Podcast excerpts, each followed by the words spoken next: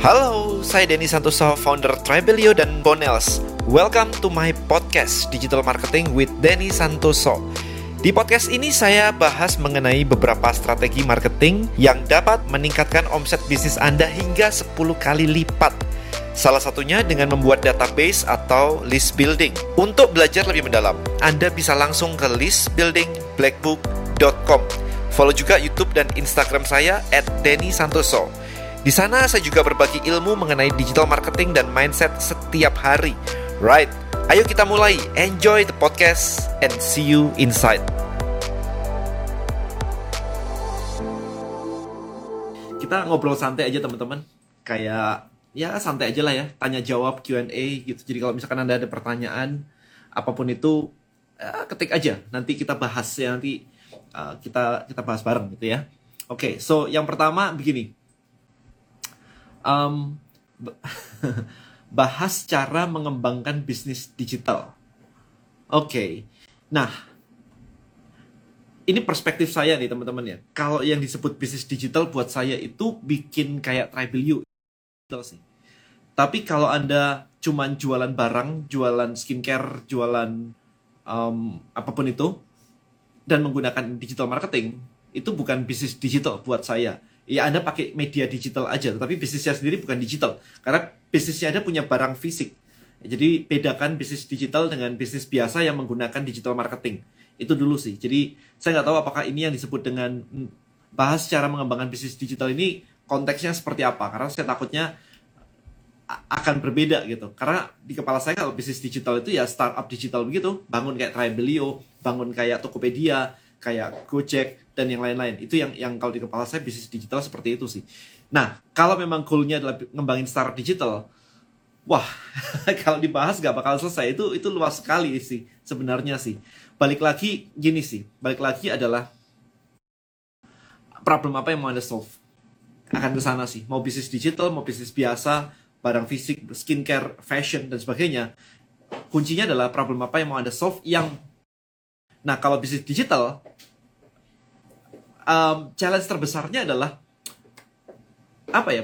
Digital itu gede banget ya, sehingga kalau misalkan anda nggak cepat, kompetitor itu akan dengan mudah menghajar anda. Nah, ini problem banget. Jadi anda baca bukunya um, Blitz Scaling, Blitz Scaling. Jadi benar-benar harus bangun skill itu dengan cepat banget. Makanya orang-orang sampai pakai duit investor, bakar uang dan sebagainya. Ya itu itu yang disebut dengan um, startup digital. Kenapa sampai harus bakar duit investor?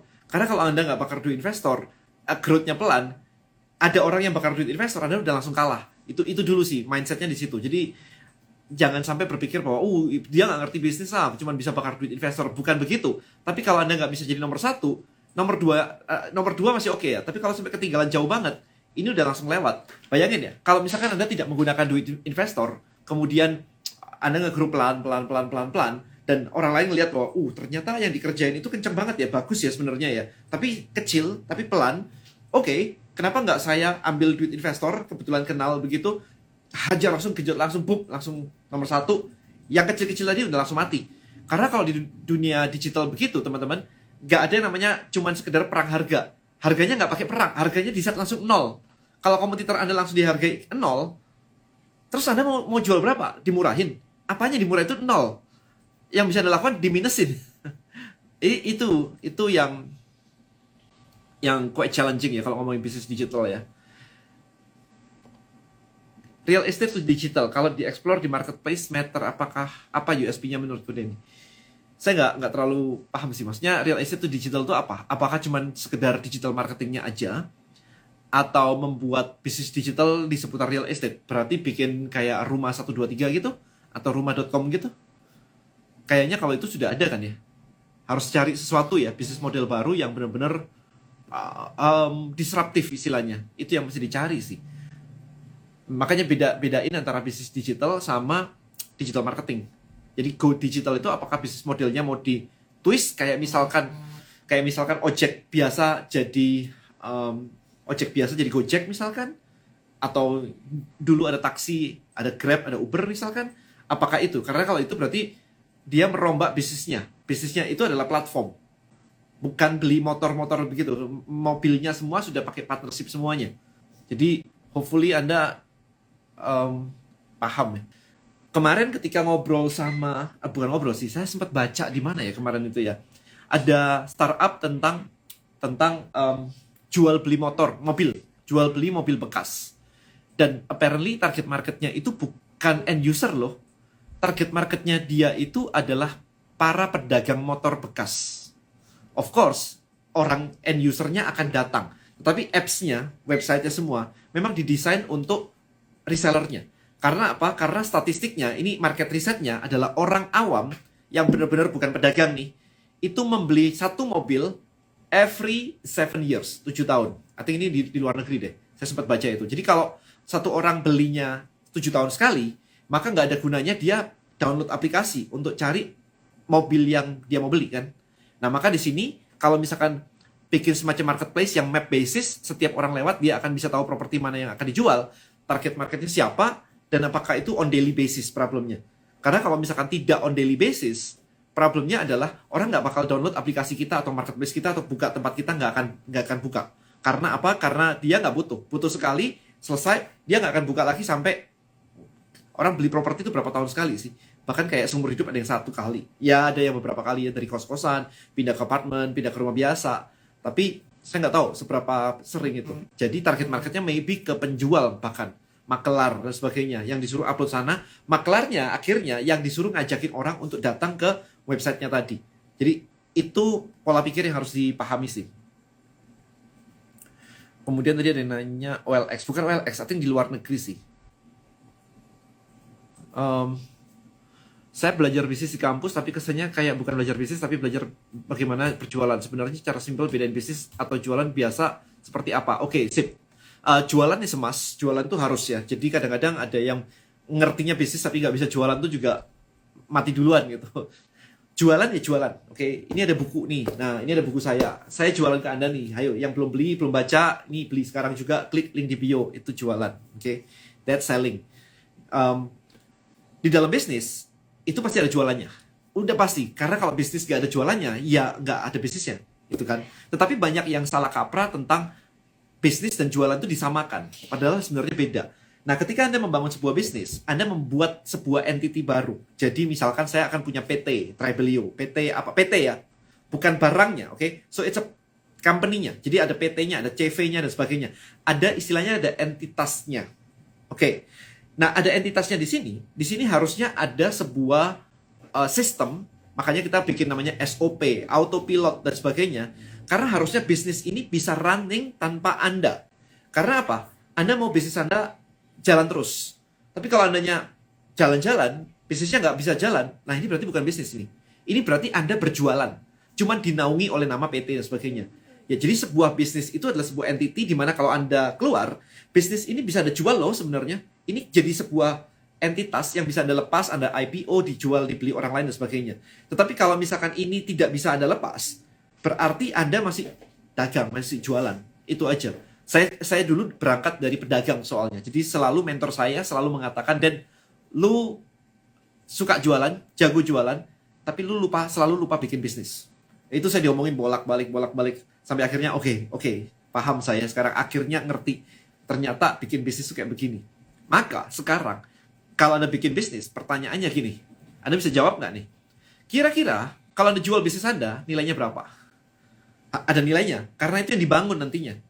Bukan dagangnya ya. Kayak misalkan gini, kayak misalkan Anda Anda kalau properti pasti ngerti dong. Beli properti, saya jadiin Indomaret misalkan. Oke. Okay? Saya jadiin Indomaret. Maka terjadi cash flow di situ, itu adalah cash flow saya. Tetapi dalam waktu lima tahun, ketika rumah ini capital gain-nya naik, harga tanah naik, harga rumah naik dan sebagainya, rumah ini bisa saya jual dengan harga yang lebih mahal lagi. Jadi ada dua income dong di sini. Ada ada income dari cash flow hariannya, ada value capital gain-nya setelah lima tahun atau setelah 10 tahun dan sebagainya. Jadi ada dua income nih. Maka sebenarnya kan income terbesarnya adalah dari capital gain sebenarnya. Maka bisnis juga begitu. Anda lihat orang kaya itu bukan dari jualan. Coba deh, orang kaya dari jualan dari mana? Orang kaya itu dari capital gain atau dari value yang dibuild dia di company-nya. Jadi company-nya memiliki nilai yang luar biasa banget. Maka Anda bisa lihat kan kayak um, uh, Facebook misalkan, Mark Zuckerberg misalkan, Tesla misalkan, itu bisa kekayaannya meningkat sekian persen, triliunan begitu. And then kena pandemi turun triliunan begitu kan. Itu karena yang dilihat itu adalah nilai dari company-nya. Jadi kalau Anda lihat eh, orang terkaya di dunia, itu bukan sekedar cuma jualannya. Yes, jualannya iya, itu itu salah satu faktor untuk membangun nilai. Tetapi kalau nggak salah kemarin Coca-Cola aja, Coca-Cola aja, itu nilai brandnya aja udah luar biasa besar sekali. Nilai brandnya, bukan cuma jualannya, tapi brandnya ada nilainya gitu. So itu yang yang harus anda perhatikan. Jadi itulah bedanya antara dagang dan bisnis. So bisnisnya anda build atau atau um, anda cuma muterin dagangnya doang. Itu sih. Oke, okay, paham ya. Um, kok bagaimana mindset dasar yang harus dimiliki ditanam dalam pikiran kita untuk seseorang yang ingin jadi pebisnis? Ya itu tadi balik lagi tadi. Bisnisnya um, bisnisnya bisnisnya apa nih? Yang mau dibuild itu apa? Dan nilainya apa? Jadi kalau hanya jualan bisa kaya tapi kemungkinan agak lama. Nggak bisa. Gimana caranya? Iya uh, balik lagi ya. Yang disebut kaya itu kan relatif sekali ya. Yang di jadi tapi kalau anda lihat nih ya kemarin tuh saya kan saya kan um, berpartner dengan Pak Hermanto Tanoko misalnya saya sempat pada waktu itu malam ha malam hari dinner bersama dengan beliau gitu di hotelnya. Kemudian saya bilang gini, Pak, ini Avian kan mau IPO nih. Lompat dong. Dari ranking 39 terkaya, pasti lompat tuh. Saya bilang gitu. Um, dia bilang kan waktu itu kayak, enggak lah, harusnya masuk tahun depan sih. Karena saya IPO-nya agak late kan, Desember kan. Harusnya masuk tahun depan tuh. Tapi apparently yang terjadi kan bener ya. Jadi, begitu Avian um, IPO, kelihatan di mata publik, maka dia lompat tuh dari ranking terkaya nomor 39 naik ke ranking um, 11. Hari ini sudah naik lagi ke ranking 10. Jadi sebenarnya naik lompatan ini adalah karena bisnisnya jadi kelihatan di mata publik. Itu yang orang awam melihatnya sebagai oh orang kaya. Yes, kalau sahamnya dijual semua, ya duitnya banyak memang. Tetapi itu adalah paper asset. Kekayaan kan seluruhnya ya teman-teman ya. Bukan kalau punya saham di sana nggak dinilai, enggak. Kan paper asset. Kan Anda juga beli saham ke sana kemari kan kemarin itu kan juga aset Anda. Nah, jadi itu. Um, ketika ngobrol IG Live sama saya kemarin, Pak Hermanto juga, dia bilang, um, sebenarnya dari 39 ke ranking 10, 11 atau 10 itu, itu nggak ada yang berubah sebenarnya. Nggak ada yang yang istilahnya kayak jualan saya meningkat luar biasa banget sehingga kekayaannya tiba-tiba lompat. Enggak, karena itu adalah value yang kelihatan oleh publik. Tapi value-nya gede gitu kan. Nah, sekarang bisnis Anda sendiri, itu value-nya apa? Bukan jualannya, tapi value dari company-nya. Itu mindset-nya, gitu sih sebenarnya. Alright, so hopefully Anda jadi paham ya, ini value company-nya. Nah, sekarang yang ditanya, kalau itu ditarik mundur, value Anda di di um, dihasilkan dari apa? Value itu dihitungnya dari mana? Nah, ini yang yang tricky sebenarnya. Oke, ini yang tricky. Ada yang bilang dari omset dan dari omset atau dari profit dikali sekian, EBITDA lah whatever gitu kan ya, cara ngitung dari sebuah value-nya. But kalau Anda ngitung dari omset, WhatsApp itu gak ada omsetnya loh. Value-nya like kayak billions of dollars. WhatsApp gak ada gak ada ini kan waktu dibeli Instagram waktu dibeli sama Facebook itu gak ada gak ada papanya dibeli satu billion. Artinya adalah bahwa valuasi itu kayak lukisan. Siapa ngelihat dan ngelihat value ya dia beli.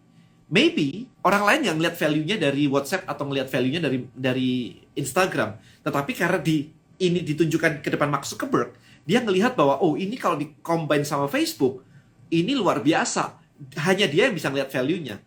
Coba Instagram dikasih ke orang, let's say um, orang di Indonesia gitu. Kayak ah mahal banget sih kayak begitu. Tapi Facebook berani billion, uh, berani beli 1 billion US dollar untuk Instagram waktu itu. I think WhatsApp dibeli 19 billion ya kalau nggak salah saya agak agak lupa tetapi jadinya di situ maka pertanyaannya adalah ketika anda ngebangun bisnis apa yang menjadi patokan itu bisa meningkatkan value dari company Anda. Itu nomor satu, harus dicari tahu. Kalau ada bisnis konvensional, of course yang Anda cek adalah omset. Oke, okay, itu yang yang yang dicek. Tetapi kalau Anda bisnisnya sudah tidak jelas, bisnis digital itu sebenarnya nggak jelas. Bisnis modelnya nggak jelas kalau bisnis digital. Maka dari itu orang mencari pivot sana sini, pakai duit investor pivot sana sini, mencari bisnis model yang jelas yang bisa di scale. Nah, kalau misalkan kayak Instagram kemarin, dia dibeli bukan karena cuma teknologi doang, teman-teman, tapi karena usernya gede banget. Karena Anda lihat, Snapchat, saya pernah bikin video di tahun 2016 apa 2015 ya, kayak saya bilang bahwa Snapchat is the is the future nih gitu. Nah, Snapchat mau dibeli sama Instagram. Berarti um, argumen saya benar dong waktu itu. Tetapi waktu itu tidak dilepas. Snapchat nggak mau dijual ke Instagram nggak mau. Akhirnya adalah um, Facebook membuat fitur Snapchat di semuanya. Anda lihat kan, di WA ada fitur posting story. Di Messenger ada posting story, di Facebook ada posting story, di Instagram ada posting story. So teknologinya kalau nggak nggak bisa dibeli, um, kalau dia nggak bisa beli Snapchat dan database-nya, teknologi gampang. Facebook itu langsung copy aja semuanya, dipasang di empat titik tadi, sambil dia melakukan testing sebenarnya. Mana ya yang works, mana ya yang works. Jadi Anda bisa lihat kan, kayak fitur Snapchat itu ada di mana-mana jadinya. Setelah dia gagal membeli Snapchat.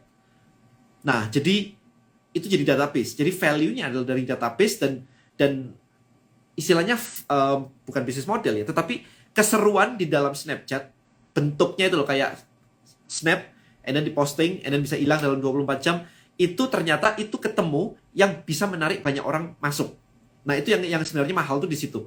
Plus karena traction-nya udah udah ngebut nih, udah sekian juta orang gitu misalnya. Nah, kalau misalkan dia harus ngejar dari nol, sebenarnya adalah wasting wasting time banget. Biasanya orang-orang kayak gini nggak mau wasting time sekali. Jadi dibeli. Tapi karena uh, Snapchat nggak mau dibeli, ya udah terpaksa harus bikin dari awal. Gitu sih. Itu yang yang maka dari sini Anda jadi bisa melihat kan, tidak melulu tentang omset. Karena bisnis digital tadi. Oke, okay, so saya saya agak uh, saya agak expand penjelasan saya um, sedikit ya. Saya agak expand sedikit. Kenapa startup digital dan kenapa saya build Tribelio? Saya nggak akan bahas ke yang lebih yang yang biasanya, tetapi gini mikirnya Um, satu, saya udah pernah bis, bikin bisnis yang biasa, maksudnya bikin bisnis yang jualan suplemen, jualan itu udah udah pernah jualan skincare, saya pernah jualan properti, saya pernah MLM, saya pernah ngajar di kelas, saya pernah jualan buku, sekarang masih saya lakukan. So, kenapa Tribelio? Tribelio is not profitable as in today, itu nggak profitable. Tetapi buat saya adalah gini, um, saya pengen bermain di sebuah industri yang berbeda dengan yang saya kuasai kalau saya cuma jualan suplemen dan sebagainya, saya udah 20 tahun. Jadi di kepala saya kayak rada rada ya udah 20 tahun gitu loh. Saya pengen cari sesuatu yang baru, challenge baru gitu. Karena saya berpikir bahwa mumpung masih kuat, mumpung masih glowing begini, saya masih bisa live kayak begini, ya kenapa nggak do something yang di luar kemampuan saya. Itu itu ceritanya seperti itu. Nah, kenapa Tribelio? Karena satunya begini. Um, investor yang punya duit banyak itu pasti cari bisnis untuk diinvest. Oke. Okay. Nah, um, ada orang-orang yang punya duit gede banget, tidak mau beresiko. Biasanya itu disebut PE ya, Anda tahu PE, uh, private equity. Mereka cuma mencari kayak, kalau saya invest duit saya, saya naik dua kali aja udah oke. Okay. Istilahnya kayak begitu. Ini saya simplify banget ya, supaya Anda paham. Duitnya gede banget, mungkin udah kayak ratusan uh, atau puluhan triliun gitu. Itu orang nggak nyari yang berisiko dengan duit sebesar itu. Dia nyari yang aman-aman aja. Maka orang-orang kayak begitu masuk ke private equity dan mereka nyari bisnis-bisnis yang sudah gede dan sudah established. Sehingga masuknya gede, ngelipetnya juga ya dua kali gitu. It's okay. Buat mereka it's okay. As long as growing. Nah tapi, of course ada orang-orang yang berani berisiko lebih dan pengen lipetnya banyak. Lipetnya bisa bisa kayak 10 kali dalam lima tahun gitu ya. Jadi bukan cuma kayak oh naik bertahap, naik pelan-pelan, bisnis dijalanin aja, bukan kayak begitu. Tetapi gimana caranya saya bisa masuk ke sebuah company yang dalam lima tahun duit saya tuh naiknya 10 kali lipat nih. 10 kali lipat loh, itu, patokan mereka tuh. In five years. Nah jadi Anda mikir kan, ini ngomongin bukan omset teman-teman, ini ngomongin tentang value. Oke, okay, value. Nah sekarang, bisnis apa yang kalau Anda invest bisa naik 10 kali? Dan 10 kali ini angkanya harus besar juga, bukan angka yang kayak oke okay, saya kasih 10 uh, saya kasih 1 juta, in 5 years harus balikin 10 juta. Bukan kayak begitu. Karena duitnya juga gede, tetap aja duitnya gede. Duitnya ada triliunan juga, tetapi dia akan masuk kayak 10 miliar, 20 miliar kayak begitu. Ya, 30 miliar. Masuknya kan seperti itu. Bukan masuk yang langsung 1T, 2T, 3T gitu. Tapi duitnya tetap triliunan, tetapi masuknya kecil-kecil untuk ngambil risiko yang lebih tinggi, tapi lipatnya lebih besar lagi. Nah, dari situ itu masuk ke venture capital kan ada tahu sendiri visi-visi yang sekarang lagi ramai sekali dibicarakan. Nah, visi-visi sendiri ini akan mencari sesuatu yang bisa lompat cepat, lipatnya cepat. Oke, okay? yang lompatnya cepat dan lipatnya cepat. Yang nomor satu, yang lipatnya cepat adalah di teknologi. Kenapa di teknologi? Banyak bisnis modelnya yang belum jelas. Sehingga mereka mencoba masuk beresiko, kalau nggak jadi ya udah bubar, Tapi kalau jadi lompatnya tuh luar biasa banget. That's why teknologi. Makanya saya masuk ke teknologi. Makanya saya build Tribelio itu sebenarnya. Nah, berikutnya adalah movie. Movie. Movie. Anda lihat kemarin KKN dan sebagainya. 9 juta. Masuk best selling all time di Indonesia. Dengan income kayak berapa ratus miliar gitu kan. Nah itu berapa tahun? Kan cepet ya. Modalnya segitu dibangun berapa lama. Udah langsung dapatnya ratusan miliar. Kayak wow gitu lipatnya luar biasa sekali. Dan itu masih kayak terus-terusan kan. Itu.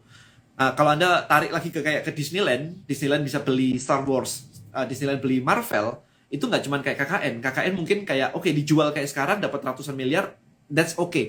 Tetapi kalau Disney oh mereka udah mulai jualan merchandise-nya mereka jualan licensing-nya bahkan Bonel saya aja kan license ke Disney kan. Artinya adalah Disney tiba-tiba bisa dapat income dari jualan produk orang lain yang dia sama sekali nggak tahu.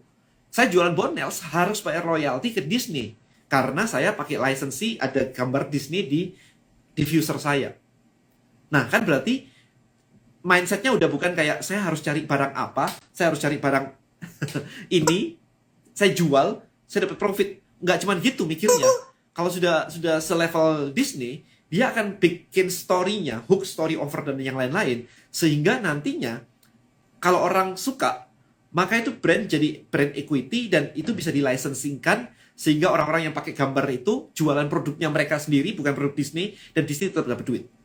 So that's the mindset guys untuk nge-create sebuah ekosistem gede. Ya jadi ada saya baru ngobrol sama teman saya kemarin dia dia menyebutkan ada tiga itu sih kurang lebih. Jadi ada teknologi that's number one. And then ada movie kayak Top Gun bikin kayak Top Gun bikin kayak you know movie-movie begitu. And then yang berikutnya adalah biotech ya bikin vaksin dan sebagainya. Itu juga kalau jadi langsung penggunanya seluruh dunia itu jadi wow banget kan. Ya so kurang lebih itu alasan saya kenapa saya mau uh, saya bikin Tribal itu. Salah satu alasan ya jadi selain memang karena saya di backgroundnya digital marketing dan sebagainya, I use the tools dan sebagainya, tetapi intinya adalah saya pengen mengeksplor sesuatu yang yang saya sendiri belum pernah menguasai. Itu jadi I want to challenge myself. Hopefully Anda juga dapat mindset ini ya, um, bisa men-challenge yourself gitu. Kayak kemarin ada yang kayak, Dan kalau saya company saya dibeli orang dan saya udah di umur 40 mendekati 40 gini kayaknya kok gimana gitu ya nggak habis itu nggak punya kerjaan lagi gitu. Di kepala saya kayak saya start Tribelio di usia 41 teman-teman. Itu like kayak three years ago. Jadi um, bener-bener ya nggak semua orang punya ambisi yang sama sih but it's okay